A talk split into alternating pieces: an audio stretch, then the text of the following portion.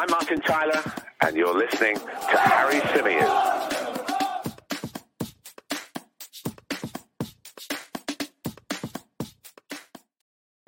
Hey everybody, how's it going? Welcome back to the Chronicles of a Gooner, the Arsenal podcast, part of the 90 Min Football Network. As ever, I'm your host, Harry Symeou. And on this edition, we're going to be looking ahead to Arsenal's trip to Brentford coming up this Sunday.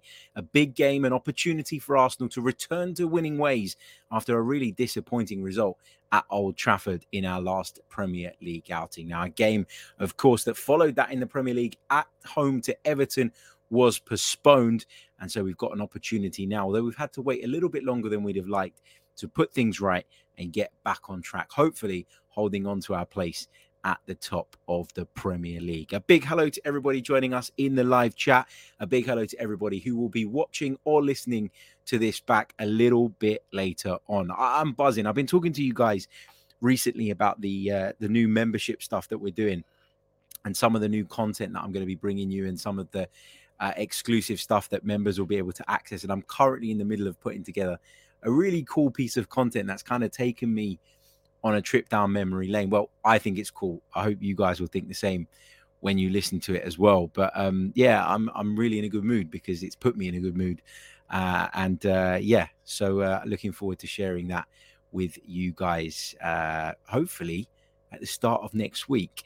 Um, let's say a few hellos to those of you in the live chat. Big hello uh, to Lars, who says, Finally, a weekend of football again. It feels like a long time since the last game. You're absolutely right. Big hello to Afsar.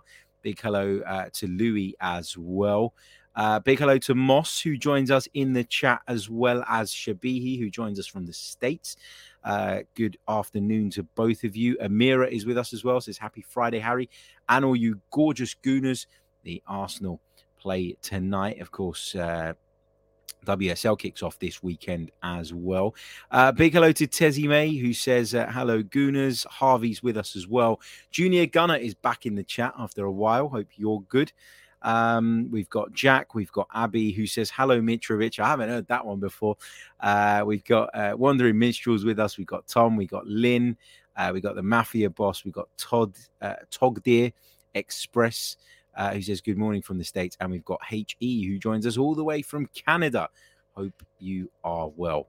Okay, uh, let's get into it then. Let's look ahead to this fixture, which I think is going to be a really difficult one. I think that this is going to be a real, real test for this Arsenal side. I think this is a Brentford side who are notoriously very difficult to beat, who have a lot of spirit, a lot of heart, who have come back from losing positions on numerous occasions this season, and who I saw absolutely thump Leeds United in the flesh just a couple of weeks ago. Um, I was covering Brentford's 5 2 victory over Leeds United for BBC London. Um, I was at the game, I, I watched it, and, you know, I, I, paid particular attention to it. I watched it very, very closely. Um, you know, I, I studied Brentford, kind of knowing that this game was not a million miles away. And, you know, I think I've learned quite a bit about Thomas Frank's side in the the two times that I've covered them so far this season. And I think that they're going to pose a real test, a real stern test. I think the fact that it's away from home makes this, you know, an incredibly difficult fixture. And people look at the Brentford Community Stadium as this kind of small ground, a club that haven't particularly got a lot of history or tradition of being in the big time. And I don't mean that disrespectfully. And they think, well, you know, Brentford should be an easy place to go. I can tell you, when I was there, two, three weeks ago, the atmosphere was incredible. It was brilliant. And it is a small ground. Yes, it isn't the biggest crowd that you'll face, but it's very kind of intimate and it's a hard place to go. There's no question about that in my mind. And when you then factor in how physical uh, and how committed Thomas Frank's sides are, and the fact that they're also very capable of playing attractive uh, football, they're very capable of playing the patient game, but they're also uh, incredibly effective. Sorry, when they go direct, and that is something that we're going to really home in on on this edition of the show. We're going to talk a little bit about how Arsenal can move to try and nullify that Brentford threat because it really is an area of strength for them. There's no question about that. But before we do that, let's just quickly reflect on some of the key points from Mikel Arteta's press conference, which he gave earlier today. Now, he was pressed about team news, and this comes off the back of some rumors that came out this morning um, with regards to Alexander Zinchenko. There was uh, there was talk about Ben White as well. Um, we've heard in the week uh, leading up to this that Thomas Partey could be available to return, which would give us a huge boost in midfield. There's no question about that. Um, but with regards to Zinchenko, who the Ukrainian FA apparently say is unavailable and will not be selected for international duty. Um, with, with, regards to that, with regards to Ben White, who's also rumored to have an injury problem, uh, Mikel Arteta kept these cards very, very close to his chest, as he tends to do when it comes to team news. And when it is a Sunday game and he gives the press conference on a Friday, he's always got that safety net of being able to say, well, we've got another training session tomorrow. And so I haven't got any updates. I haven't got any news because we're going to reassess everybody then. He does that a lot. He does that pretty much every time.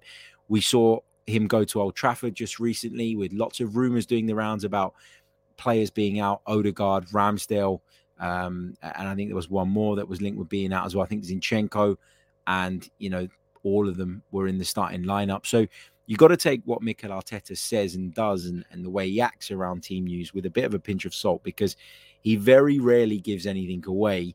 And if you do get some information from the internet, uh, you know, and, and the world of Twitter, a lot of the time it's it's probably incorrect as well because I, I, do really feel like at Arsenal now we're in a place where there isn't those leaks. It's really difficult to get information if there's been a conscious decision taken to make sure that that information doesn't get out. So, yeah, I'm not going to be too knee jerk on the team news, but when I pick my team a little bit later on, uh, we'll obviously factor that in. We'll obviously talk about that, and we'll also talk about the alternatives in the event that some of those players are indeed unavailable.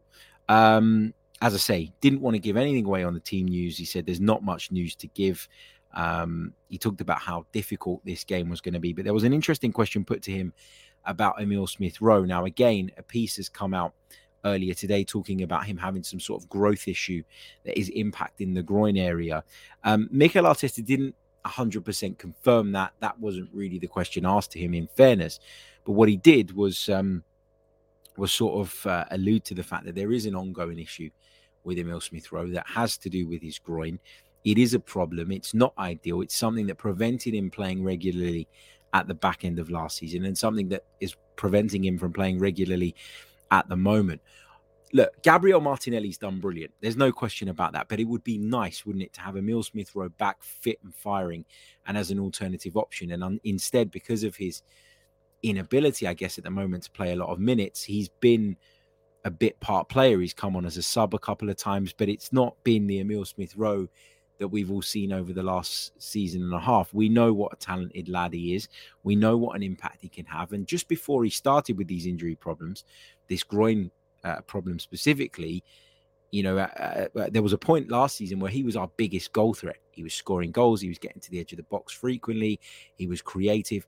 He was really, really effective. And um, so it's horrible to see him in this situation. It's almost sad to see him struggling here as well and struggling to kind of get back on track in that sense. But Mikel Arteta kind of alluded to it, as I say, that this is an ongoing issue, that Arsenal are doing everything within their power to try and resolve this issue. But it's just one of those things. And, you know, I just, I, I really don't want to see his kind of, and maybe it's a bit premature to say this, but I don't, really don't want to see someone of his talent just kind of fade away off the look off the back of a problem like this. I want him to be able to bounce back. I want him to come back and be fit regularly, and I want him to be at the physical level that we all know he can be, which obviously helps him to then channel all that incredible technical ability that he has at his disposal. Also, uh, Mikel Arteta was asked about Ben White's omission from the England squad, which we touched on uh, yesterday, and one of the questions he was asked uh, a little bit later on. I'm, I'm kind of jumping around in terms of chronological order here, but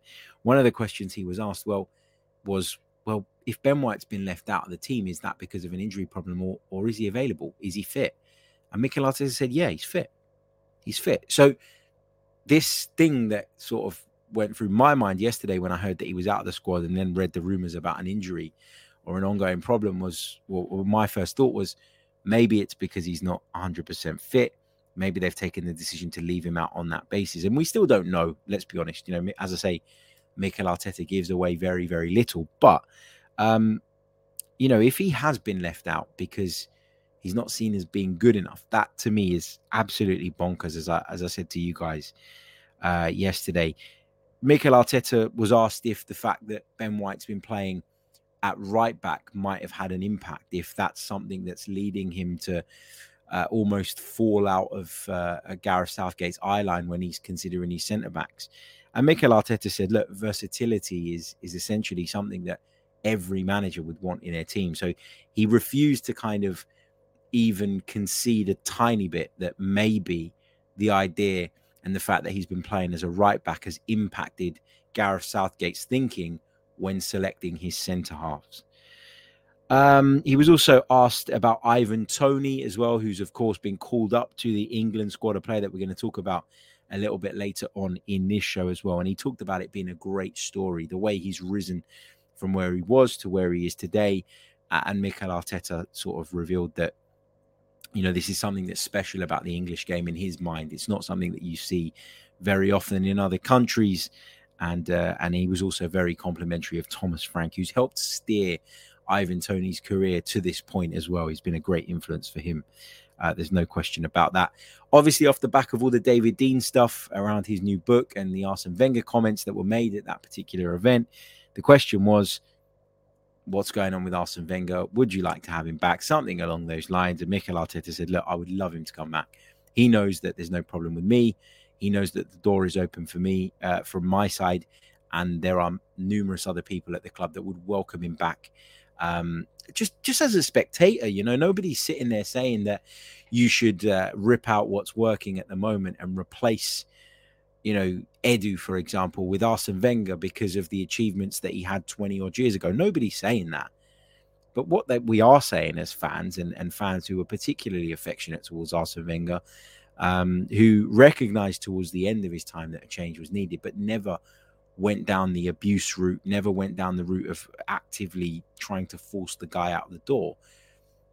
And, and even those people too, I guess, the people that did do that still look at Arsene Wenger and and you know, particularly now that the dust is settled, feel that respect that they they should feel towards it. I'd love to see him just come back and watch. You know, I'm, and he doesn't have to be there every week. He doesn't have to be there every single game. He doesn't have to do a Sir Alex Ferguson and sit behind the current manager, almost like the Grim Reaper, waiting uh, for there to be a problem, so that the cameras can pan to him and talk about how great it was in those days, and how um, you know how uh, how different it all is now.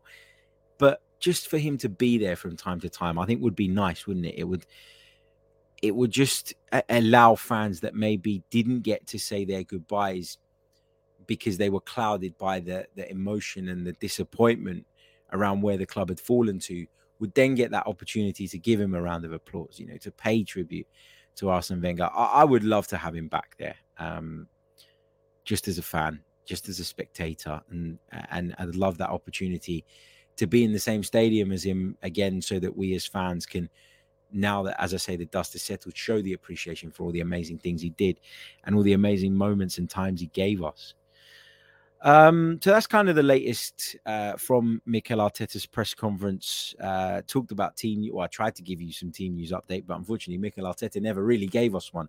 So we're going to have to speculate about that for the time being. But I wanted to spend a little bit of time focusing on Brentford and the threat that Brentford are going to bring to the table because it's a significant one. They're a problem uh, to face, they're a, a, a, stubborn side to face. And what I want to do is just share with you guys um, the side that beat Leeds United, which I think will probably be a similar side to the one that Thomas Frank uh, names this weekend, just so that I can kind of talk you guys through it a, a little bit and uh, and explain to you some of my points. Let me just find there it is Brentford five, Leeds United two. And if we go to the lineups here, uh, if I zoom in, um, bear with me a second, you should be able to see that clearly, guys. Um, yeah, I mean that that's as best as I'm going to get it. So, um, David Raya is the goalkeeper, and he's a, a really brilliant shot stopper. We all know that. But on top of that, perhaps more significantly than that, he's a superb distributor of the ball. And I talked about earlier on Brentford's ability to be direct and uh, and and catch you on the break. And David Raya plays a massive part in that. As I mentioned, I was at that game against Leeds United. And off the top of my head, I can think of at least two or three moments where David Raya's distribution set them off on their way on a quick counter attack and put Leeds United on the back foot instantly. Um, you know, so we've got to be aware of that threat. We've got to be aware of the fact that Brentford can do that, can can switch the play up very quickly and be, as I say, incredibly direct.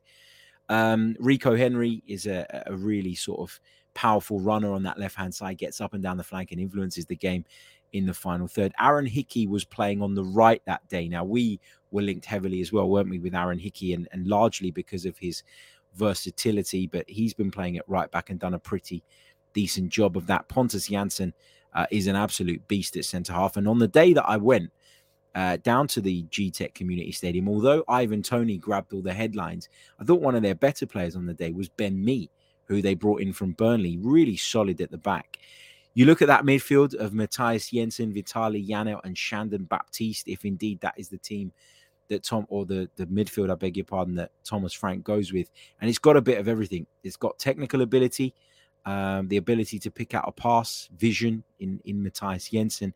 It's got physicality, strength uh, in Vitaly Janelt, and it's got mobility and energy in Shandon Baptiste. It's a real workman-like midfield, but obviously with the quality that Mathias Jensen in particular brings to it as well. Keane Lewis Potter, summer signing, played on the left-hand side that day. Wasn't as impactful as he'd have maybe liked to have been on that day, but um, you know, uh, still a very good player and someone that we have to watch out for. Bryan Mbeumo on the other side uh, was incredibly effective, and Ivan Toney through the middle was in the form of his life. It was a beautiful hat trick that he scored that day, and um, you know, we're going to have to be on high alert with regards to what he can do. Now, we've all seen uh, Mikel Arteta using Ivan Toney's tweet uh, that he put out a couple of years ago now, or no, it wasn't even that long ago, was it? Last year. Um, and how Mikel Arteta used that to try and rile up his players. And um, and yeah, so there is a bit of an edge when it comes to Ivan Toney and Arsenal, and, and it's something that you know could play a part in how this game pans out. But we all know what he's about. Okay, we all know that he's incredibly strong. We know that he's a very good finisher. We know that he's a really clever player as well, because often he's the one that Burnley hit when they go direct, and he's always so aware of the runs that Bryan Mbeumo in particular makes beyond him and is is very comfortable when it comes to helping the ball on, dropping into those sort of Alexander Lacazette spaces, if you want to call them that, and then sort of allowing for people to get in behind and, and then occupying the space that he's vacated in the first place. But what I noticed when it come to Ivan Toney the other week that I, I maybe would have said was I don't want to call it a criticism, but maybe a slight shortcoming on his part was that he now looks a lot more mobile. I don't know. He he looked incredibly lean after the game. I interviewed Ivan Toney, as well as Thomas Frank and Jesse Marsch post match, and Ivan Toney obviously was in really positive spirits. He just scored a hat trick, and one of the questions I asked him was, "Do you think that you'll be, um, you know, th- that you've earned a place in the England squad?" And he didn't want to commit to it, but obviously, the kind of twinkle in his eye at the time told me that he felt that he'd sort of certainly done enough to at least be in contention. And, and here it is, the call up has come for, for him. So we have to be really, really uh, mindful of the threat that he poses. But my big worry and big concern when it comes to Brentford is with their ability to be direct, with their ability to shift formations, to become a back five when they want to be, to pack out midfield areas, to force us into wide areas from which we're going to be having to put crosses in, knowing that Ben Mee and Pontus Jansson at centre back will just clear those up and eat those up all day long. Um, and then the fact that they can go long and cause us problems. Now, if you think back to the Manchester United game, I would have said this would have been a problem even prior to Manchester United, but this is re-emphasized my kind of position on this because I'd said on a 90 min gas tank show a few weeks back, uh, prior to the Man United game, when talking to to my colleague and and good friend, of course, Scott Saunders, I said my worry was that teams like Manchester United would actually prefer for us to come onto them so that they can try and exploit us on the break. And when you play a really, really high line, you know, you're, you're almost relying on your centre backs when your opponents go direct to be quick enough, to be strong enough, to read the game well enough, to make sure that they occupy the right channels and cut out those passes and give the rest of your team an opportunity to get back behind the ball, reset, and hopefully put an end to the attack. And I, and I, I said that Manchester United would would prefer that the game went that way. They'd much rather that than Arsenal sitting deep, you know, being rigid in their shape and in their formation, and then Arsenal uh, sort of, you know, saying, "Well, it's over to you. You play the football. You break us down." They wanted to be the team that soaked up pressure and they wanted to hit us on the break. Why? Because they've got the likes of Rashford, who love to run in behind because they've got the likes of Jadon Sancho, Antony, etc., etc. These players want to isolate people. They want to get you in one-on-one situations. They don't want to be trying to break down two banks of four. And I'd say the same about people like Bryan Mbeumo. He wants there to be space in behind so he can run into it. He wants there to be space in the channels. Keane Lewis Potter is the same. And Ivan Toney is particularly good at drawing the attention of both centre halves and then being able to to flick the ball on, help it on, pick people out, and create those spaces, as I say, for the others around him. So I am a little bit worried that some of the problems we had against Manchester United are going to be evident and on show again um, away at Brentford because of the way they like to play. Now, what you could say is that because we played so well at Old Trafford and, and dominated the game and ultimately should have scored more goals, well, actually, if we go and do that at Brentford, then we probably should take the lead, in which case we could naturally drop off a little bit, in which case Brentford's game plan goes out the window and they have to, you know, change or flip or switch to plan B, which might be a little bit different and might be more difficult for them to execute. So, you know, I've said this before as well. If you if you play as well as we did against Manchester United, you should more often than not win the game. But there is that part of me that worries about this fixture and worries about the high line and worries that if we show that we're not clinical and if we give them a sniff and if we're not ruthless enough, just like we were at Old Trafford, we can be punished by a side that have proven themselves throughout this season and throughout their duration of their time in the Premier League to be incredibly effective on the break and on the counter attack. So I don't know. Is it the scars of Old Trafford that are, maybe leading to me perhaps potentially? Today's episode is sponsored by NerdWallet's Smart Money Podcast. NerdWallet's trusted financial journalists use fact-based reporting for some much-needed clarity in the finance world, helping you make smarter decisions with your money. The nerds have helped me get smarter about things like planning for my tax bills so I don't dread April every year, producing a balanced budget not just for football, and saving on travel because spending less on airfares means more money for an extra night and maybe a fancy dinner too. Listen to NerdWallet's Smart Money podcast on your favorite podcast app. Future you will thank you. Say goodbye to your credit card rewards. Greedy corporate mega stores, led by Walmart and Target, are pushing for a law in Congress to take away your hard earned cash back and travel points to line their pockets. The Durbin Marshall credit card bill would enact harmful credit card routing mandates that would end credit card rewards as we know it. If you love your credit card rewards, tell your lawmakers hands off my rewards. Tell them to oppose the Durbin Marshall credit card bill actually overthinking this? I don't know. But there is a part of me that worries about what Brentford have to offer on the counter attack. And that if Arsenal dominate possession, control the game, dictate the tempo, but aren't able to to get over the line, aren't able to make the opportunities count, aren't able to having got in the final third, convert that possession into enough clear-cut chances that we could get punished. Maybe it's Old Trafford. Maybe it's the scar and the wound left by that. I don't know. But Nevertheless, it is a big concern for me going into this game, of course. So, how would I play it? How would I uh, go in terms of selection, in terms of lineup? Well, the truth is, um, as I say, we we don't know 100% what the latest is around the fitness of some of our players.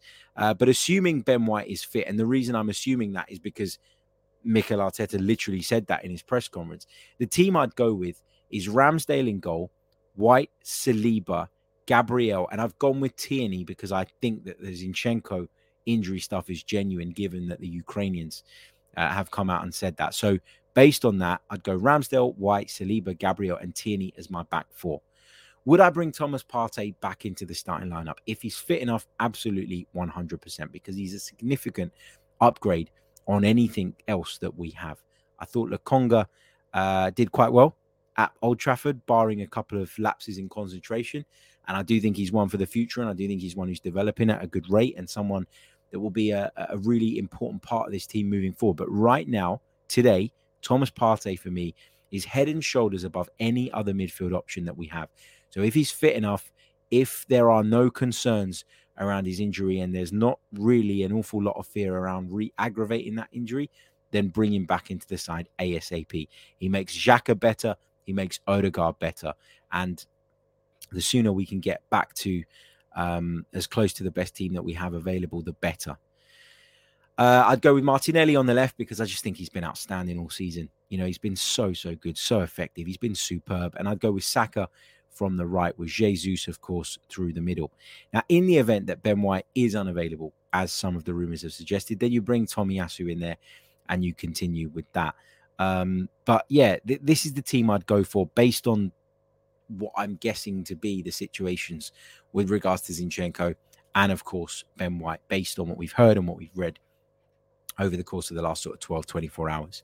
So Ramsdale in goal, White, Saliba, Gabriel Tierney, Partey, Xhaka, Odegaard, Martinelli, Jesus, and Saka. That is my starting 11 to face Brentford at the Gtech Community Stadium.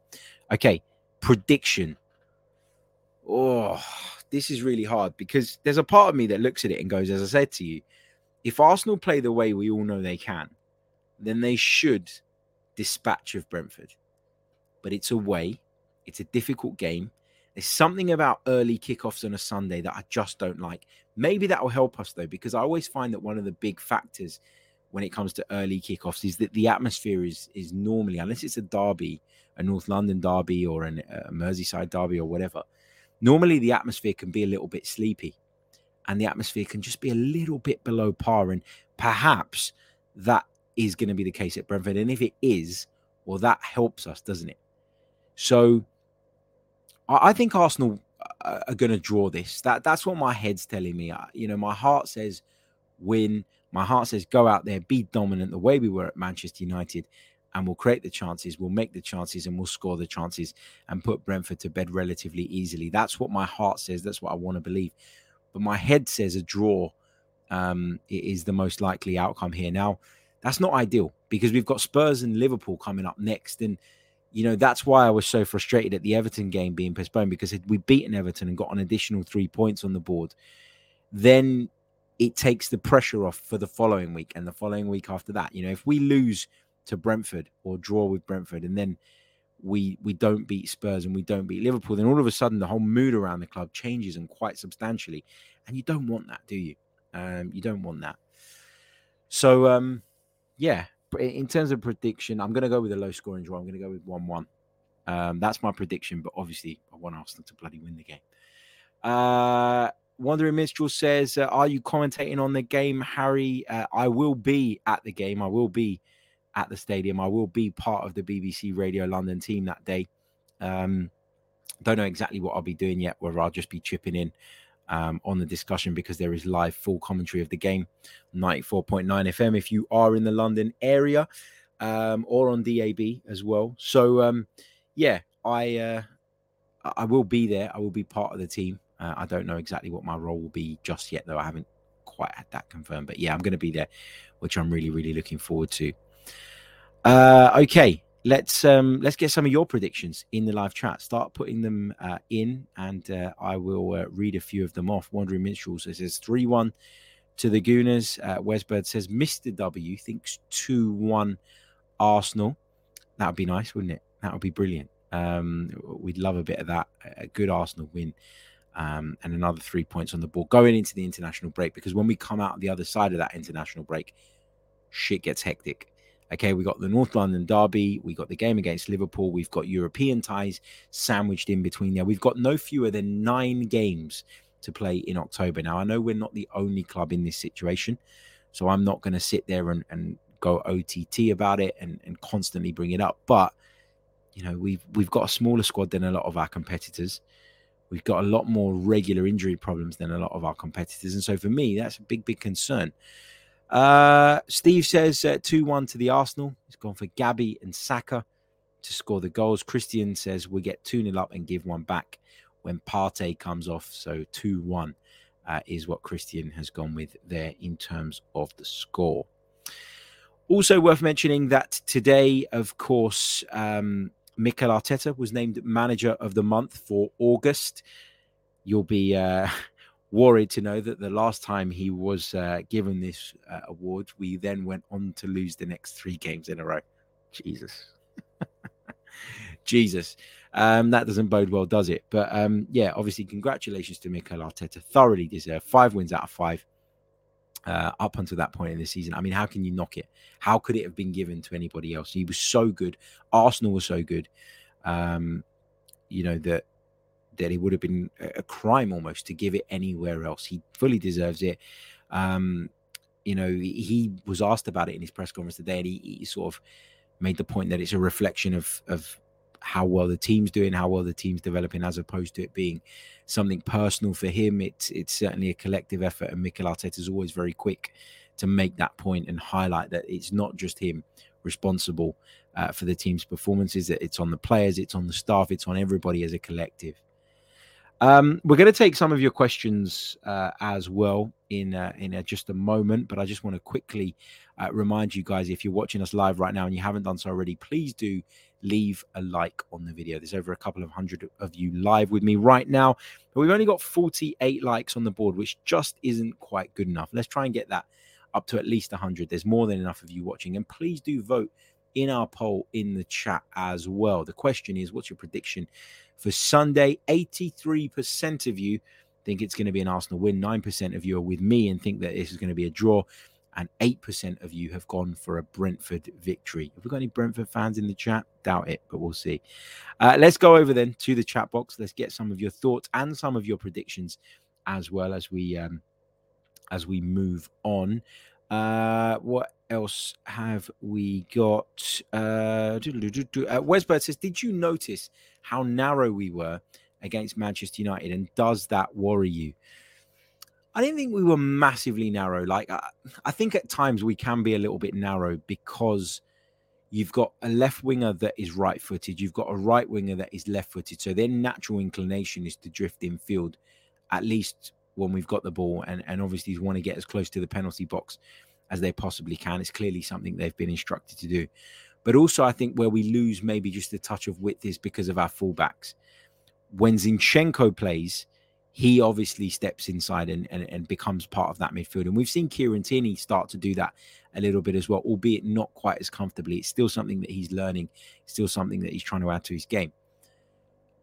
But with Zinchenko playing and with Ben White playing at right back, another one who naturally steps inside. Yes, he makes the odd overlapping run. Yes, he does that from time to time, but his natural inclination, just like the wingers, is to step in field. And so that does take a little bit of uh, of uh, your width away. But what it does do is it makes the pitch smaller. It makes the area of concentration smaller. It makes it easier to press people, and um, and it makes it easier to win the ball back in the key areas because you never want to lose possession, but you'd rather lose possession in wide areas because you've still got an opportunity to protect the center, protect your penalty area, protect your goal, whatever it may be.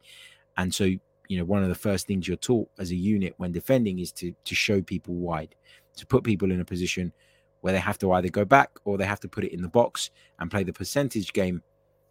And, and hopefully, as a defense, you're set up right to deal with that. So, um, yeah, there is a bit of a lack of width when certain personnel are playing, but it's not too bad at the moment for me that I'm I'm going to say it's a, a big problem.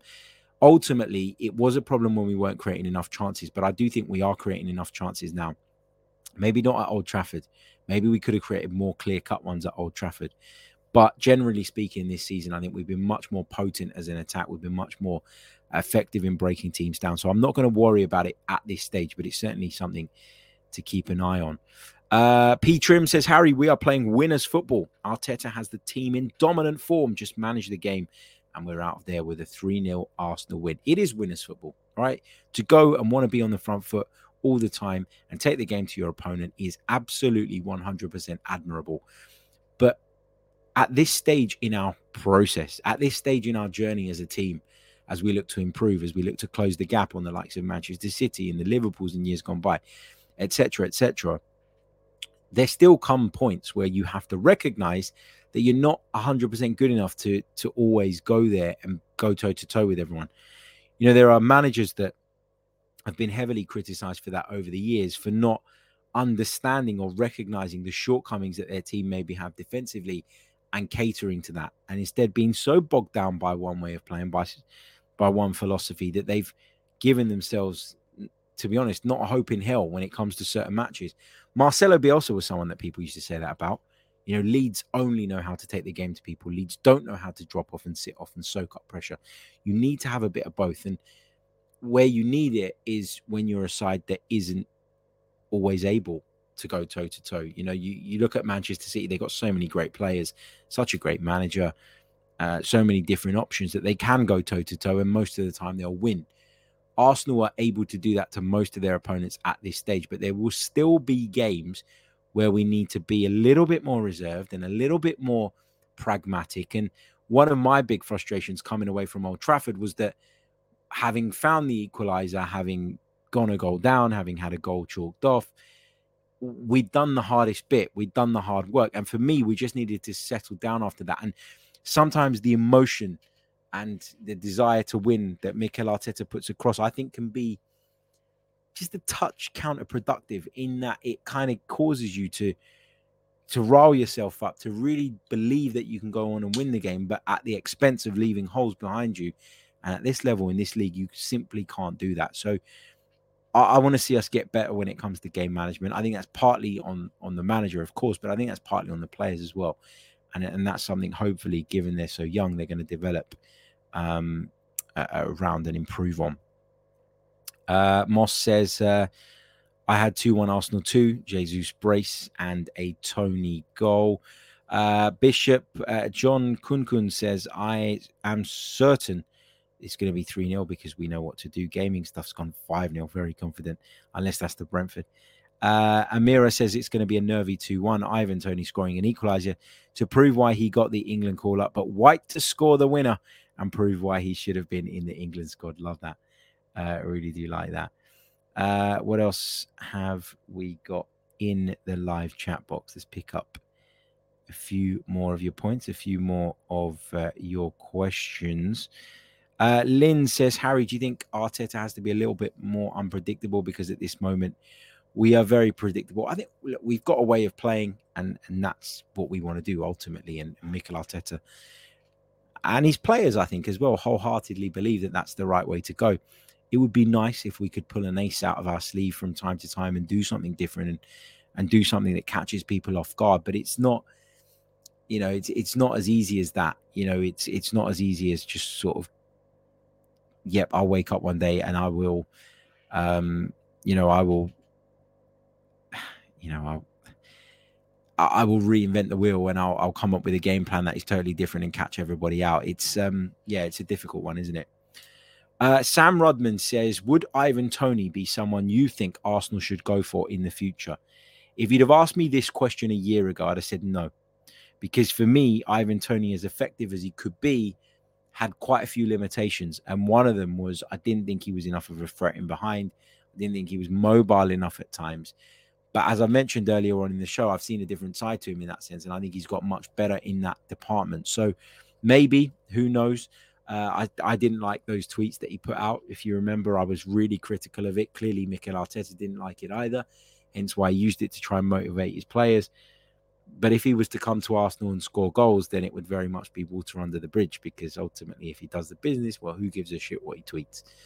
Uh, what else have we got? Going back to that Old Trafford thing, uh, Steve says a draw at Old Trafford would have been a good result. We pushed too hard, in my opinion, but I'm sure that we've learned. Uh, Moss says Saliba and Gabriel, this unit can hand can they handle Toney this year? They're certainly physical enough to.